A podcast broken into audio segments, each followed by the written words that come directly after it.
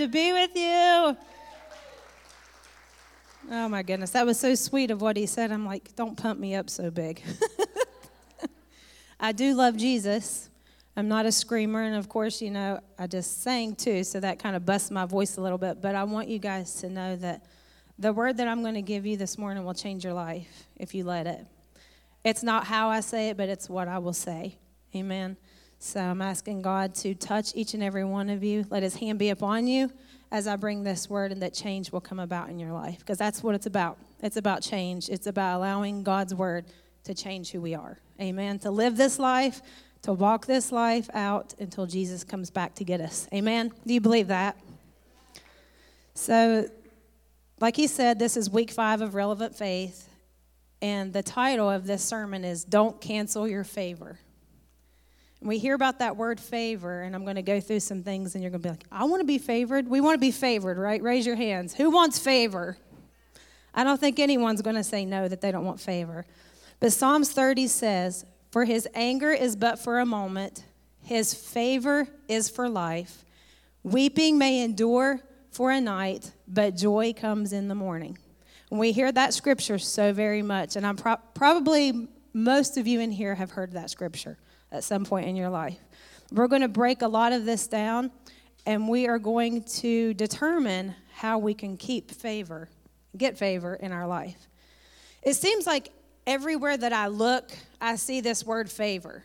But if you believe what you see on Facebook, TikTok, whatever kind of social media that you watch, that God just dishes out favor to everybody anywhere. It's like some big cosmic eraser from the heavens that God is going to take away all the bad in your life.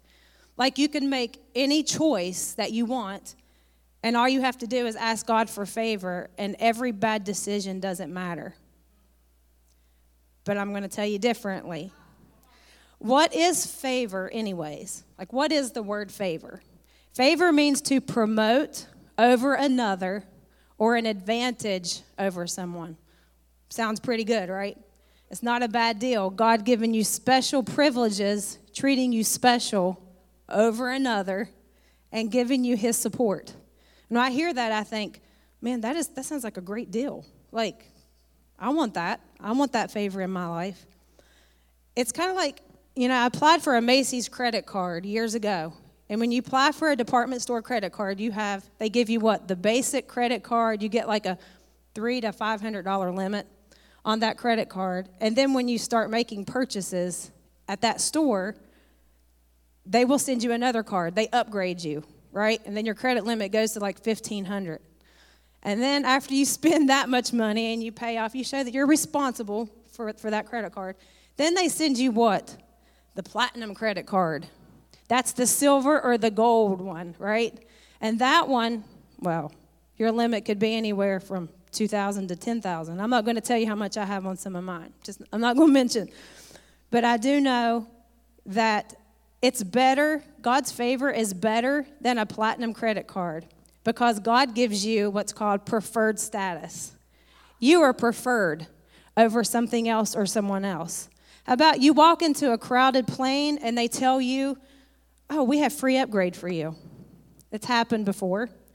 You take your car in for a repair and it's several hundreds of dollars. And then they tell you, oh, that's covered under your recall. Not in your book. Your book didn't tell you it was covered under recall, but they tell you that it is. That's favor. Now, let's get something straight. I believe in favor and I count on it because I need it. I need God to favor me with some things, situations in my life.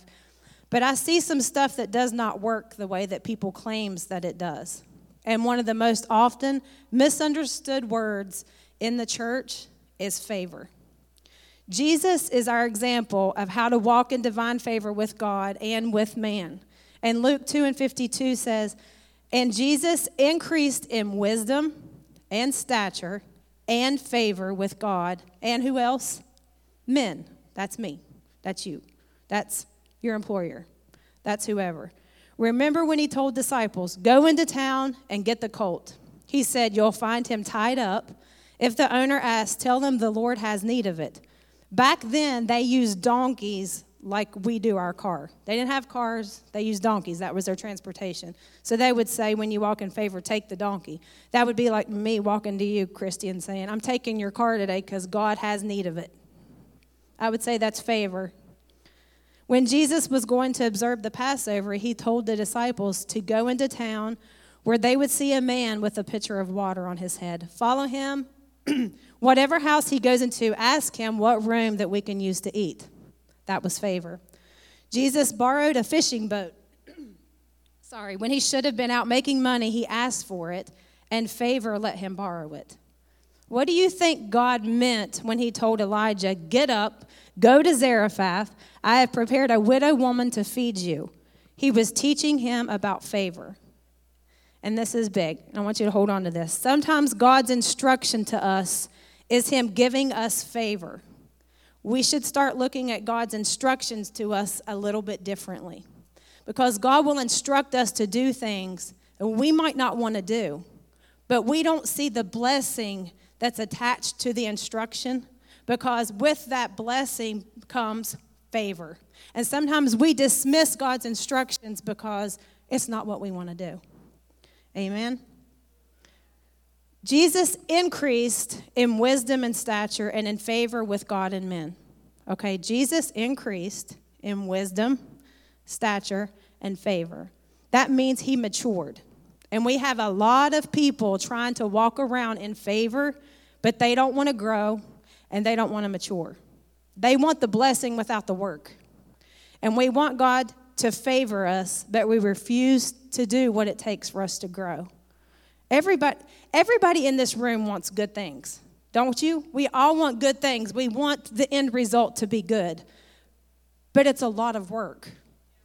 And so that's why we see very few Christians getting a lot of things that, that they ask for because it's a lot of work. And we ask, well, why does the world have this or why do they have that or why does that person have that?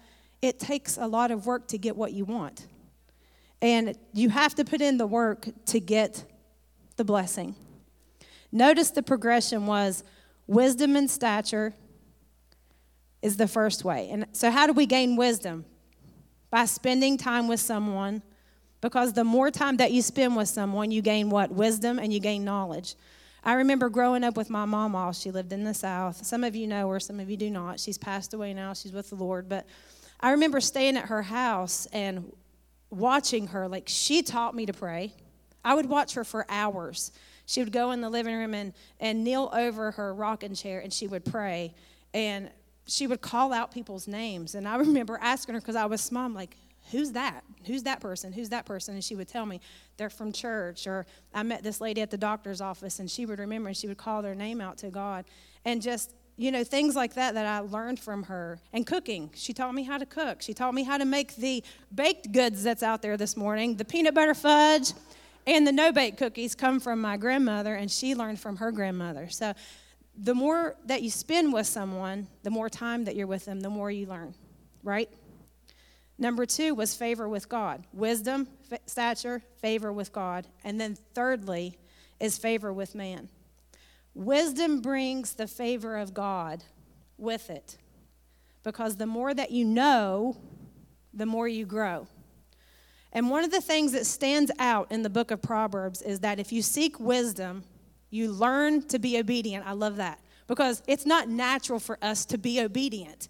We want to go against the grain on everything because why? We have our own personalities, we think differently than someone else. And so we think that our idea might be better than someone else's idea. Or even even God. You know, God wrote the word, but sometimes we just don't want to do what God says to do. But he says when we seek wisdom, spending time with him, we learn to be obedient. And I think that is very special because when you're disobedient, you cannot walk in favor. You might claim that you have favor, you might claim that you're going to have favor, but if you are disobedient to God's word or his instructions, that favor will not come from God. As a parent, you favor your kids over other people's children. It's not that you hate other kids, you love them. You know, I see all kinds of little kids coming running in here, and I love them. I play with Ezra back here every Sunday, but they're not mine. And so I'm going to prefer my children over other people's children. And if you are a responsible parent, you will show preference to responsible children, right? I'm not going to give the keys to my Lexus to Hannah and let her drive to her boyfriend's house. Not very responsible. She's 15 years old. So, a responsible parent, you show preference to that child. And God wants to give you advantage in life, but it's going to happen according to this order. Let me help you. Favor is not a life raft after you jump out of a plane into the ocean. Here's how favor works, all right? God says, if you tithe faithfully, if you show up for work on time, if you have a positive attitude, they have an opening that you're not qualified for, but favor opens the door. How many people have jobs in here that you are not qualified for? You don't have the college degree or whatever, just by show of hands, that you have a job that you know you are not qualified to do, but God give you that job. Amen? That's called favor. It's not, this is not favor. You lost your job, you start selling drugs, and now you need favor to get out of jail. That's not favor. That's not favor. You're begging, you're begging for favors, but that's not God's favor. God's promises of favor and blessings are conditional to our obedience to his plan. This is so simple, yet the more difficult. It's simple, but it's hard. Obedience is hard, but it is so beneficial. And how do we live according to God's plan? Number one, acknowledge that God has a plan for my life. Just say that to yourself. Put your hand on your chest. Say, God, you have a plan for my life. Do you believe that? Do you believe that God has a plan for your life? Because some people don't believe it. And I see it on Facebook every day. They believe in fate. Whatever will be, will be. That they just whatever it is, stuff just happens. You can't fight it, you can't do anything about it. Don't sweat it. It is what it is. How many people you hear people say that, right? But the Bible says otherwise. It says there is a path, and I love this, that is laid out for you. It's a path paved by the love of God just for me. There's a path paved out by God's love just for me, entered into by the grace of God, and directed by the will of God. So, every person in this room, before you were ever born, God says in Jeremiah, I have a plan for you. I know exactly what I have for you before you're born. Your path, Brad, is already paved. God knows exactly what He has for your life. So, first, we have to admit that that path exists. In order to get into the will of God, you have to admit and know there's a path and a plan for my life. Now, this is so important because whether you decide to find that path or whether you'll follow the path will determine what quality of life that you're going to have. Okay? Because it's it's real easy to say I'm going to follow the path of God, but what happens? we get hurt, someone does something to us and we fall off the path, or we make mistakes and we fall off the path, and we tend to forget to get back on the path. The best way to live life is in the will of God, and the worst way to live life is outside the will of God. So, this entire book of Proverbs teaches us that we can either live wise or we can live like a fool. He tells us, and it goes down scripture by scripture live wise, this will happen to you. Live like a fool, this is going to happen to you. God has everything planned out for us, but it's our decision and our choice to follow that plan. God wants to reveal his plan to you worse than you want to know it. How sad is that? How sad is that that God has this plan for us and he wants us to know what that plan is worse than what we want it. Worse than we want it because we don't what? We don't spend time with Him. We don't gain that knowledge and wisdom and the favor and the blessings that God wants to give us. If you desire to know His will for you, you're going to find it. God is not sitting in heaven saying, Amanda, you're getting warmer. Come this way. Amanda, you're cold. All right, I'm going to go this way, Lord. Mm. Come this way. God, where are you? Where are you? Where is your will? He's just Marco Polo. I'm over here. God is not sitting in heaven waiting for you just to go all different kinds of directions. What happens is when we find out what God wants, it's not what I want. So we keep looking. It's not what I wanted. God, I didn't want this. Do you think I want to stand up here and do this? I fought this for years. Some of you have known me since we've been here, and you know that this is a very big struggle for me, and I fought this for years and years before I finally submitted to the Lord. This was always His plan for me. I didn't want to do it. This is it, it's totally out of my comfort zone. But often, what God is telling us to do, we're like, nope, I'm going this way. And you're going to run into that wall, and you're going to run into that wall, and you're just going to keep running into things, and you're going to keep getting detoured until you eventually come back and you go the way that God wants you to go. But God, I really want this. I really, really love this person.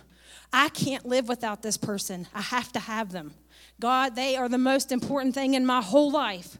I got to have them. And God's saying, they're not what I have for you. They're going to lead you down the wrong path. What do we do?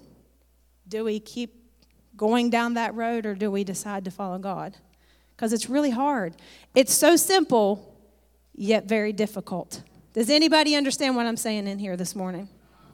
What we're talking about today is the will of God for our everyday living. We have to live. We have to get up every day and we have to do life, right? We don't walk around in some spiritual atmosphere all the time to where we're just walking around speaking in tongues, shondying to Jesus all day long. That's not normal. That's not normal behavior. We're talking about our everyday living, what we have to do. We get up, we go to work. What do we do? His will concerning should I go to college? Should I take this job?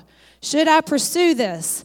Should I let this person be part of my life? Should I get married to this person? God, do you want me to stay single? Because believe it or not, contrary to what a lot of people want to push on some people, sometimes you are meant to be single the rest of your life. Sometimes there's not another person for you. God is calling you to stay single. Yeah, I said it. A lot of people don't want a lot of people don't want to hear that, but sometimes it's God's will for you not to be married. These are the kind of things that frustrate us because we don't have scriptures for these decisions. God did not write the Bible with a customized version for Amanda. And we open it up and it would say, Amanda, Mary, Albert. Amanda, live in Weird. And that would just be awesome, wouldn't it? If we all had our own customized version of the Holy Bible and it told us exactly what we were supposed to do. But it's not like that. Sometimes we just have to accept God's will for our life. And that means come to church, do what you're supposed to do, uh, participate in things, be kind, be generous to people, live out a Christian life to people around you. And God will begin to reveal to you what it is you're supposed to do. Simple, but hard. Accept God's plan for my life. That's the hardest step. The real part of living by the will of God isn't finding it, it's agreeing to live by it. Any attorney will tell you never sign a contract unless you read what? The fine print. And it is really fine because I have to put my glasses on to see it. Half the time I can't even see stuff. This right here is like super size so I can see. I should have my glasses on for that, but I don't. But the will of God is a blank contract, it's a blank piece of paper. It says, Lord, I want to know your will. And he says, sign here. But God, it doesn't say anything. I'll let you know what it says once you agree to do it. That's God's will. For you to say, God, I'm going to do your will and I'm going to follow you, but I don't know what your will is. Exactly. That's exactly what God wants for you. I want you to sign and agree your life to follow me even when you don't see it even when you have no idea what you're doing. Here's what God knows you have to be willing to sign that contract, even if it means humbling yourself and apologizing to somebody. That's really big for today's society. even if it means breaking up with a girlfriend or a boyfriend, even if it means doing a ministry that He's calling you to, a ministry that He's calling you to, instead of going fishing or doing whatever it is that you would rather do instead of doing that ministry. And that could be I got up today and I have plans to go shopping, but God, this person is really on my mind and, and like they're on my heart and I don't really know why, but I'm going to reach out to this person and maybe invite them to lunch or something instead of going to do what I was going to do. That is submitting to the will of God in its simplest form instead of doing what I wanted to do today. This is such a big deal because you can only find the unknown will of God for your life after you're doing the known will of God. And when people come to me and say, I'm in this situation, I don't know what to do, I tell them, and it's happened recently, do what you know you're supposed to do. It's not that difficult because once you start doing what you know that you're supposed to do, He's going to show you what you don't know. That's what Jesus does. Father, is there any area outside of your will right now? Do I have unconfessed sin? Am I faithful to you, God? Am I pure? Am I holy towards you? If I'm not willing to do what God already told me to do, what makes me think God would bother telling me something else? If I can't follow the simplest things, what makes me think that God's going to give me anything bigger, anything grand, anything more? As a matter of fact, I'm going to be real blunt with you this morning. It is an absolute insult to God for me to come to Him with my problems and my difficulties and my situations and ask Him what He wants me to do, knowing the whole time and all of these other situations where He's already told me what He wants me to do, and I'm not doing it. Why would I ask God to give me more when He's told me to do the first thing and I'm not done it? Something so simple, yet so difficult. Do I have a witness in here this morning? Something so simple, but yet so difficult. Do God's plan for your life. When you are facing more than one option, more than one choice, God has provided three tools to help you decide. What is the biblical principle? God's direction will never contradict God's instruction. There are certain things that I do not have to pray about. Lord, do you want me to be spouseful to, uh, faithful to my spouse today or what? Do you want me to be? You don't have to ask God if He wants you to forgive other people, no matter what they've done to you. He already told you to. Lord, if I meet somebody who isn't saved, Am I, and they ask me about you or church, what am I supposed to tell them? Should I just walk away? No, God's already told you what to do. The first decision to make is Does God's word prohibit or permit what I'm thinking about doing? Does His word prohibit or permit what I'm thinking about doing? So if you're thinking about doing something and you're not sure, if you get in the Bible, Google is a wonderful thing. The internet, it can be good or bad. We all know that. But honestly, if there's anything that you want to know about the Bible, if you can't find it, Google it. And if you're not sure about it, ask somebody. I'm sure that you can find the answer. But if God says no, that's your answer, right? So simple, yet so hard. So simple, but yet so difficult. And God gives us wise people for a reason. Proverbs 15 and 22 says, Without counsel, our plans go wrong. But in the multitude of counselors, they are established. Sometimes things fall apart in your life and you fall off that path and the will of God because you won't ask someone.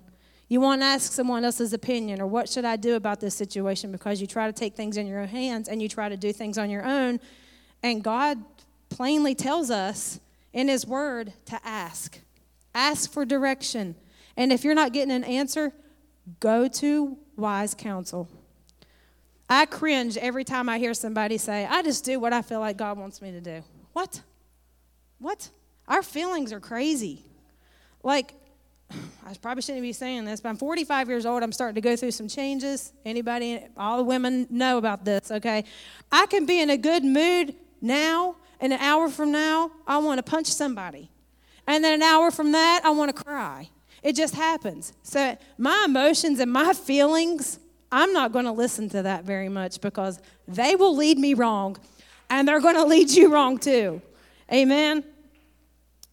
Just because something feels right don't mean it's right. God's word will always give you direction. He will always set your head straight. Uh, God gave you parents to listen to them. You know, I'm 45 and I don't know everything, and I admit I don't know everything, and I still call my dad and ask him questions because I'm never going to know everything. And you know, I appreciate my parents. I have I have a father and a stepmom, but I appreciate my dad because he is he's very wise. He's been through a lot in his life, so he knows things that I obviously do not know. Uh, Mark Twain said, When I was 14 years old, I thought my dad was the dumbest man who ever lived. I was amazed when I turned 21 how much I learned in seven years. And isn't that true about life? Sometimes we think people, you know, they're, they're trying to guide us and direct us, and we think they're so stupid. We're like, You don't know me. You don't know my life. What do you think you're telling me this for? But sometimes God will send people to you to tell you things that you don't want to hear. And it could be God directing them to just maybe help you, help you in life. And there's, this is a big one, and this one weighs really heavy on my heart. Number three is spiritual nudging. One of the greatest benefits of being a follower of Christ is his GPS inside of me. The word keeps us from making purely rational decisions. Well, this is what I think I should do. The Holy Spirit keeps us from making purely emotional decisions. This is what I feel like I should do. The Spirit of God will confirm the righteousness of a decision made according to God's will. The Spirit will bear witness with your spirit. So you will know, all right, this is this is Jesus talking to me. You know, sometimes I don't like to over spiritualize things, but you know, we have a conscience for a reason. And sometimes, you know, you'll go to do something and you'll you'll get like heart palpitations or not in a good way or your face and your throat turns red. I see some people shaking their heads. You know what I'm talking about. Or you, that, that feeling in the pit of your stomach, I'm going to be nauseous. Like I'm about to be sick right now. And you do it anyways. Hello? That's God saying, stop now. Don't do it. Don't go there. But that's God's way of letting us know, you know, that's not right. Don't go that way. Don't do that way. The Spirit of God will confirm the righteousness in those decisions every time. And the Spirit will bear witness with your spirit. And there are people, maybe even here today, that have endured years of a miserable marriage because they made a rational decision. I think I'm supposed to get married. Everybody else does it. Nope. Or they made an emotional decision. I don't want to be lonely. I feel like I'm missing something. And now that they've gotten married, it's God's will for you to stay married. You can't just get married, try it out, and then that don't work, and then get married and that don't work. It's not, it's not, it doesn't go that way. Because once you got the lemon, now you got to make the lemonade. You got to make it work. You got to try to figure it out.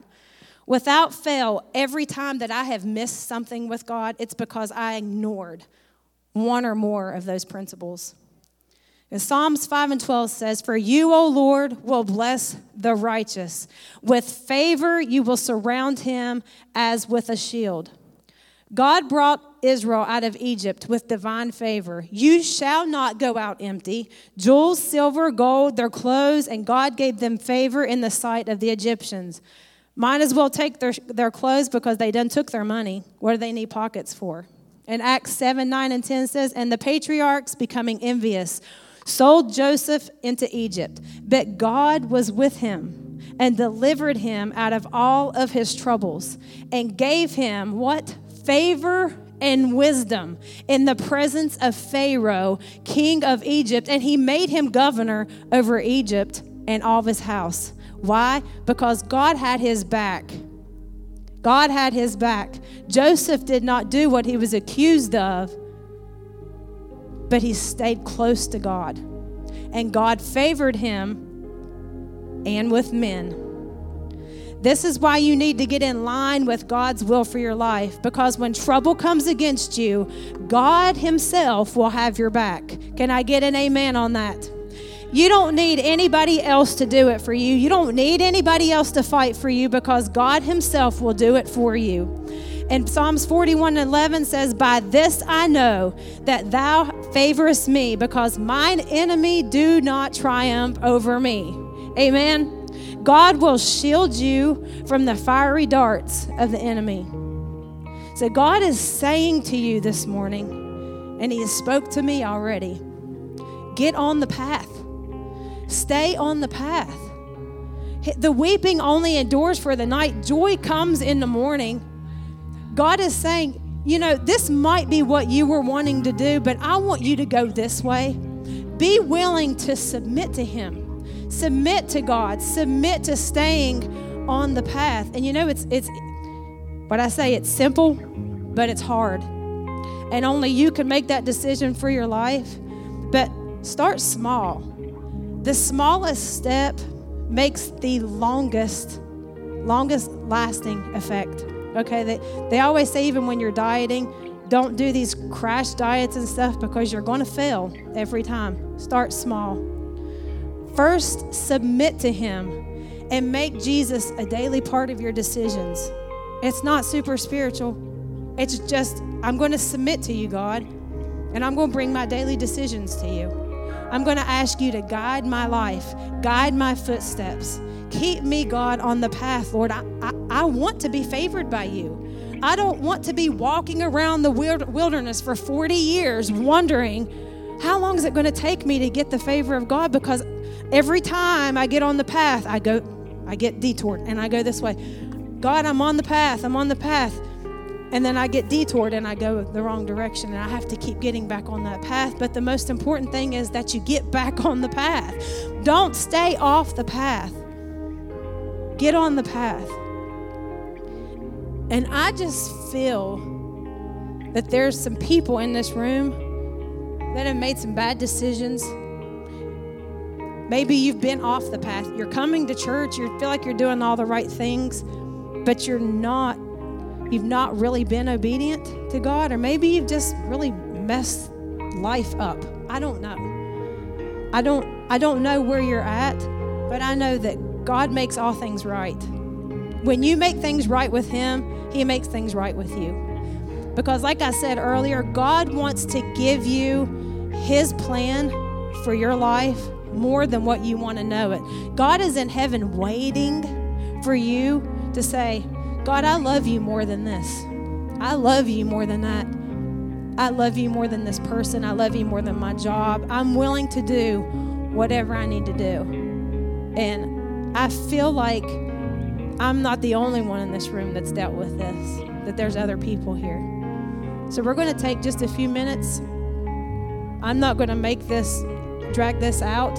I feel like that if this is you and you know who you are, that you're not where you need to be to get to where God wants you to be, that He's got a plan for you. You can come up to this altar. We have prayer team members that'll pray for you. You can pray at your seat. But I, I want you to spend some time with God because I, I feel like that's, we lack that. Asking God, God, am I where I need to be?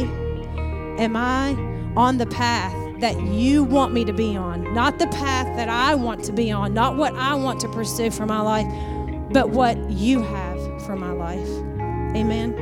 Can we just spend some time with God? If you need to come up to the altar, you can do that.